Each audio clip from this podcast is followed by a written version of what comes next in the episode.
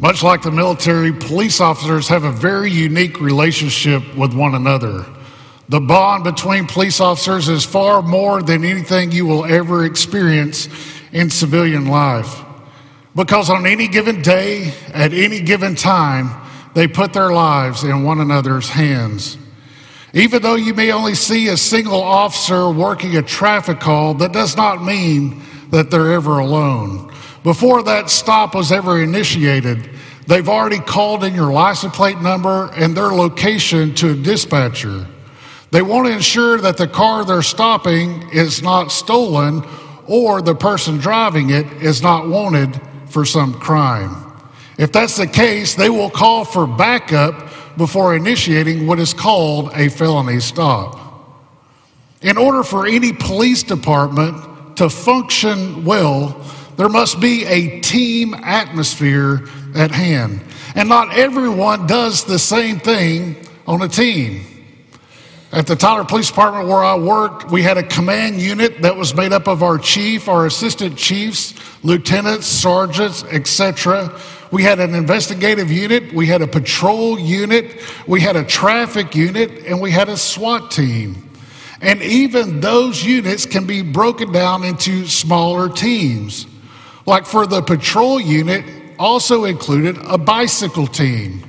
A bicycle team could work large crowds and could get up close and personal in drug areas much easier than an officer in a car. Investigators can also be broke down into teams as well. You know this if you've ever watched a police show on TV. There's the homicide unit, there's the gang unit, on and on. Once a cop gets on the street, you can tell pretty quickly, based on their gifts and, and personality, where they're going to be the most successful in the future. We had a saying in Tyler some cops will go their entire career and never experience anything, and then others will step into it daily. I fell into the latter. Although my wife Kelly was never a fan of our cop life, I loved it. Every time I left for work, she feared for my life. It's the reason why I'm here with you today. I wasn't ever scared because I knew my brothers and sister in blue always had my back. Like most structured organizations, the church functions in a similar way. Did you know we have our own command unit? We just call them bishops and district superintendents. Then we have elders, we have deacons, we have missionaries, and we have lay people, each group playing a role in the body. Deacons are not gifted like elders, elders are not gifted like deacons. Both of those groups play a specific role. Lay people are not all gifted the same either.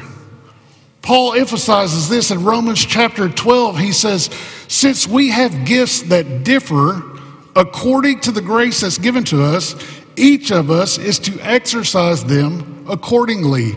Did you know that you have a biblical mandate to live out the gifts that God has given you for the purpose of growing his kingdom on earth? It's right there, Romans chapter 12, verse 6. God has created you in a very unique way for one purpose and one purpose only. You are here on this earth to grow the kingdom of God.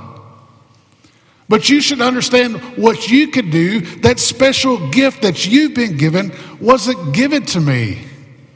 It may or may not have been given to the person sitting next to you. So, the question I really want you to answer this morning to yourself quietly, I'm going to say the question, and you need to just say yes or no. Are you ready? Are you living out your unique gift to further God's kingdom today? The body of Christ needs you to use your uniqueness to get his message around the world. If you're not using your gifts, the message of Christ will suffer both locally and globally. I'm sure you've heard of the ripple effect, right?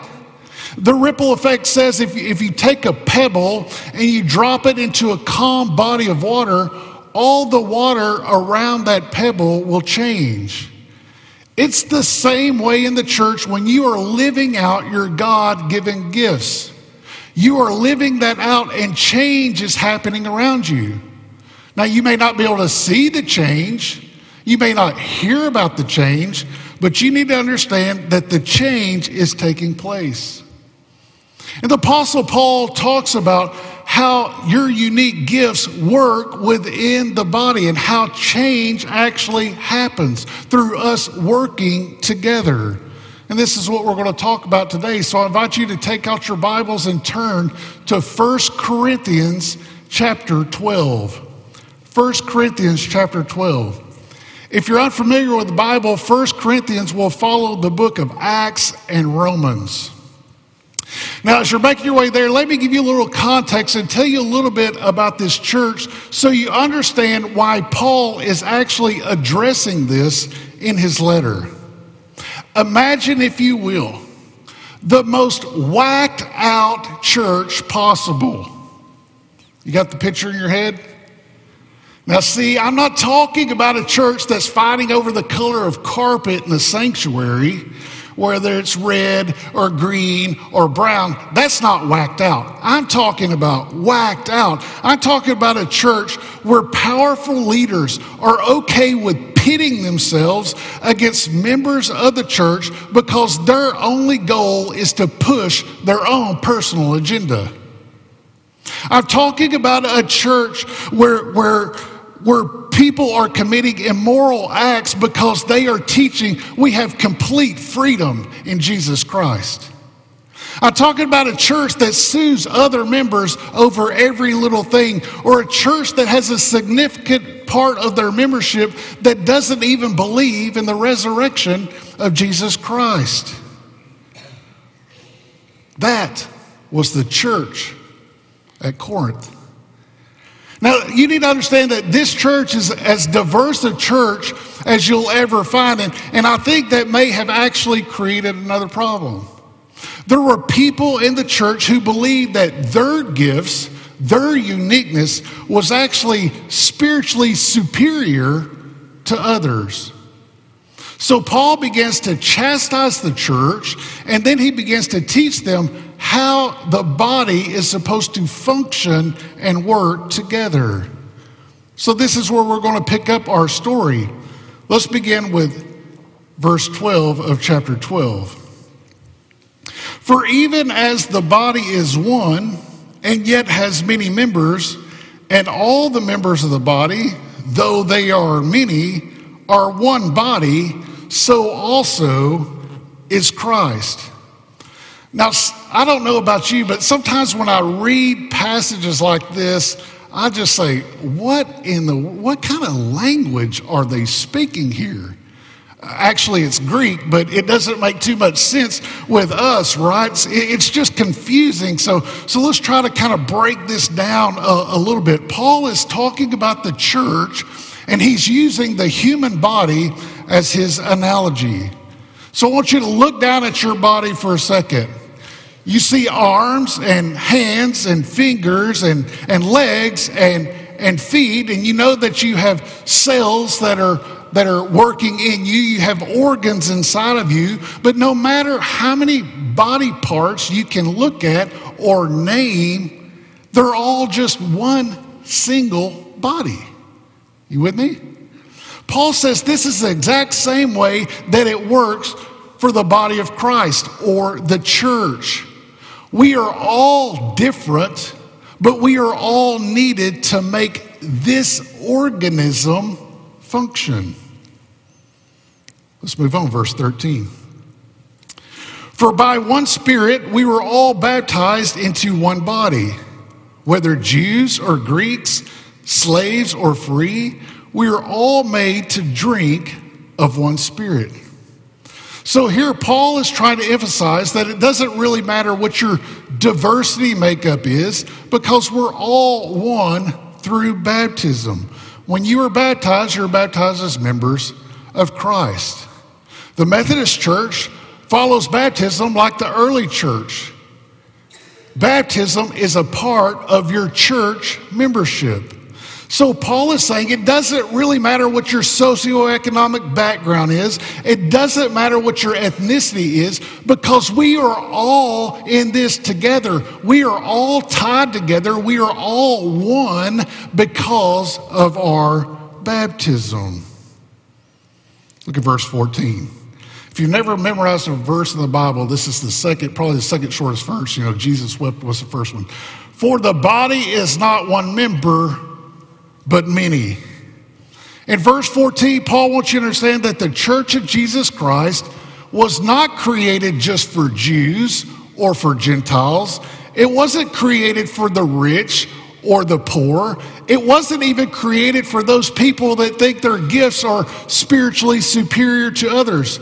The body of Jesus Christ was created so that people could live out their calling to make disciples and to proclaim the good news, the gospel of Jesus Christ throughout the world.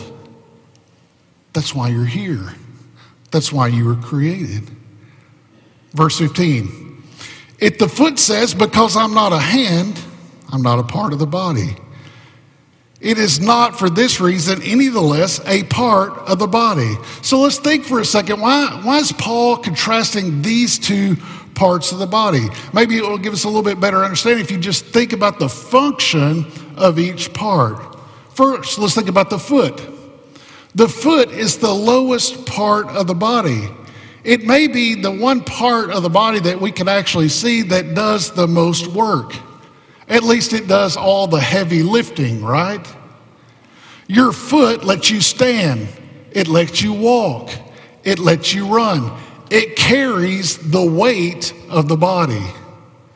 Then he compares that or contrasts that with the hand.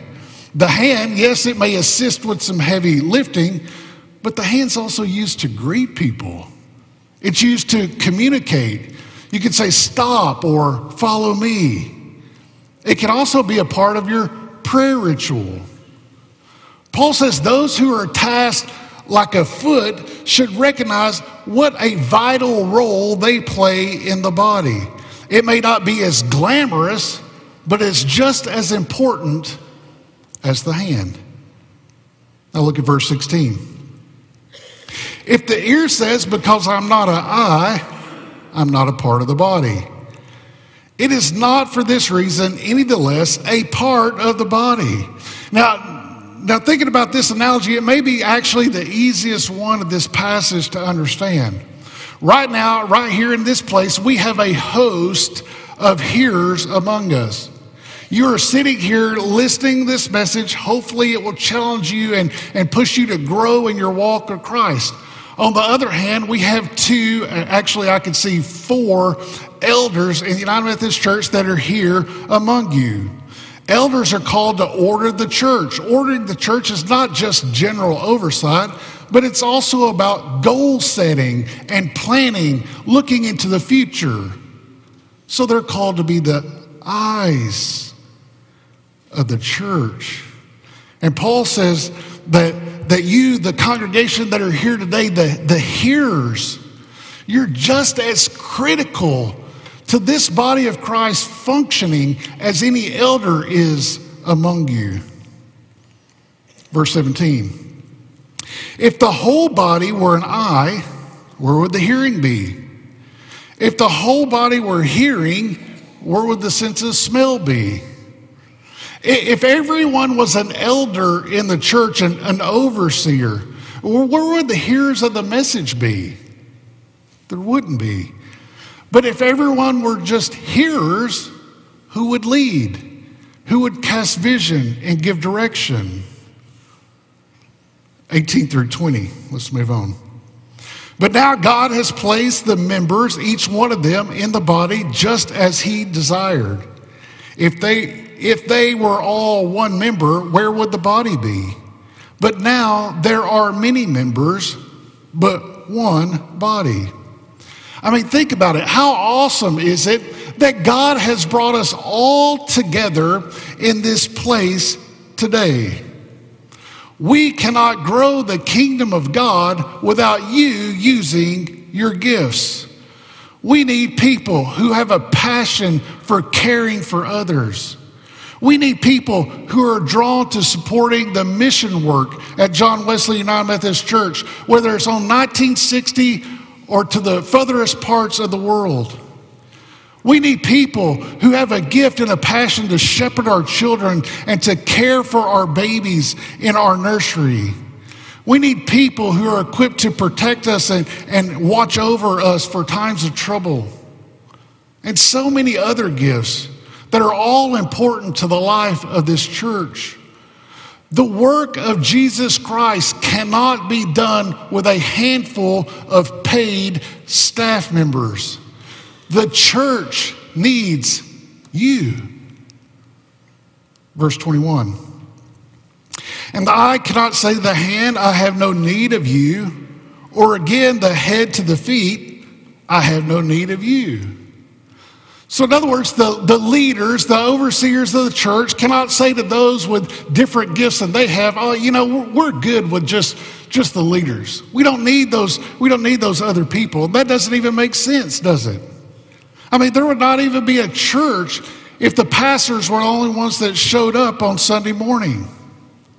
And even if you did come, but we didn't have greeters or ushers or teachers or child care workers or donuts, you probably wouldn't come back because we wouldn't be functioning at our greatest potential. Let's move on, verse 22.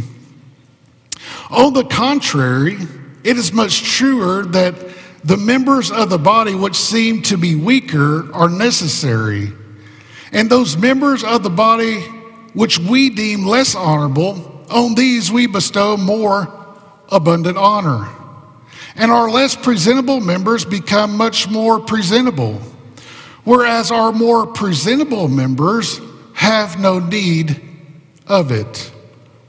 Before I came into full time ministry, there's a lady in my church who was extremely frail. Her name was Sally. She was about 90 years old. She's just a little bitty thing. And just by looking at her, you might think, you know what, just because of her frailty, I mean, really, how can she make a difference in the kingdom of God? Surely her best days are past her.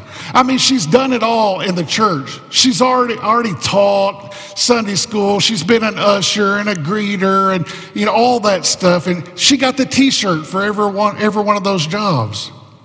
Maybe now this time, this part in her life, she should just enjoy attending a service and not really worry about serving the body anymore. But not Sally. God had called her to serve the kingdom, and that's what she was going to do until God called her home. Sure, she could no longer get in the floor and play with our children. She could no longer cook meals for people. She could no longer teach or pick up the offering. But every Monday morning, Miss Sally's neighbor brought her to the church, and she would come to the very front pew and she would sharpen all the pencils and stuff all the envelopes in the pew for the next Sunday. She was making a difference. God was not done with Miss Sally, and Miss Sally was not done serving the kingdom. She knew that that is why God created us. What about you?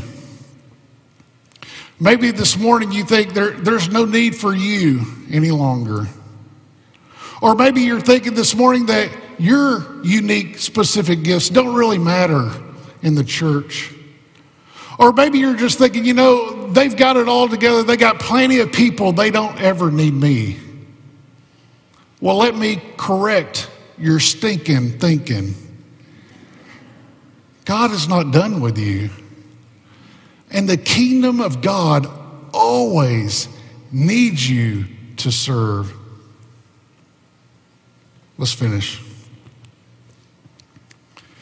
But God has so composed the body, given more abundant honor to that member which lacked, so that there may be no division in the body, but that the members may have the same care for one another. And if one member suffers, all the other members suffer with it. If one member is honored, all the members rejoice with it.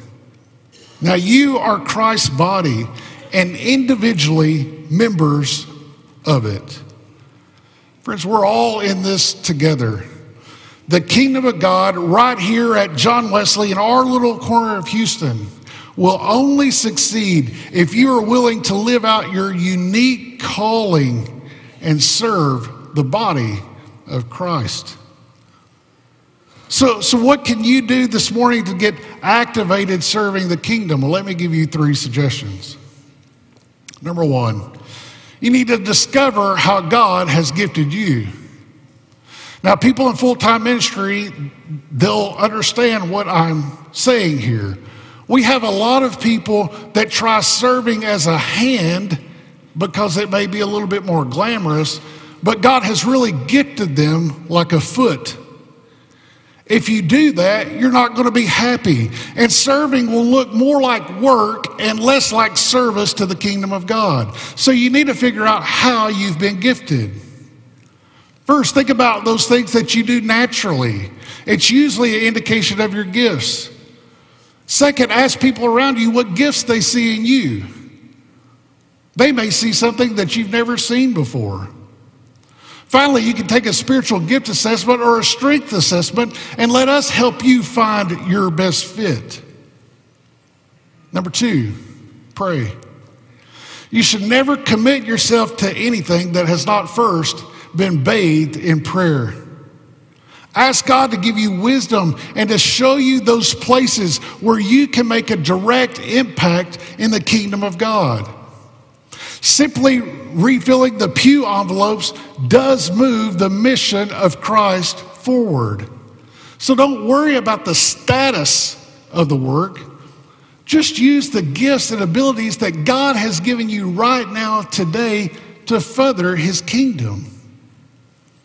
Number three, jump in. Here at John Wesley, we have about 60 adult Sunday school teachers and Bible study teachers. We have a, over 100 people that serve our church through our missions department, either here locally or globally. We have almost 200 people that serve this body of Christ as ushers and greeters every week, every month, every year. The list goes on and on and on. But do you know what else we have? We always have room for you we always have room for you to serve. Let's pray. Oh, Father, we thank you for the words of the Apostle Paul that convicts us and teaches us how you've called us to be the body of Christ, how your body should function in the world. Father, we thank you that you put us here for one mission, and that is to grow your kingdom. We thank you for each and every gift that is in this room. We pray that no one wastes their gift, that they are all used to grow your kingdom here on earth. We ask this in Christ's holy name. Amen. I hope you enjoyed this message, and if you did, I invite you to support our ministry by giving online at jwumc.org/give. Also would invite you to find a church to attend on a regular basis or join us at John Wesley on Sunday mornings at 8:15, 9 o'clock, and 11:15. God bless and have a great week.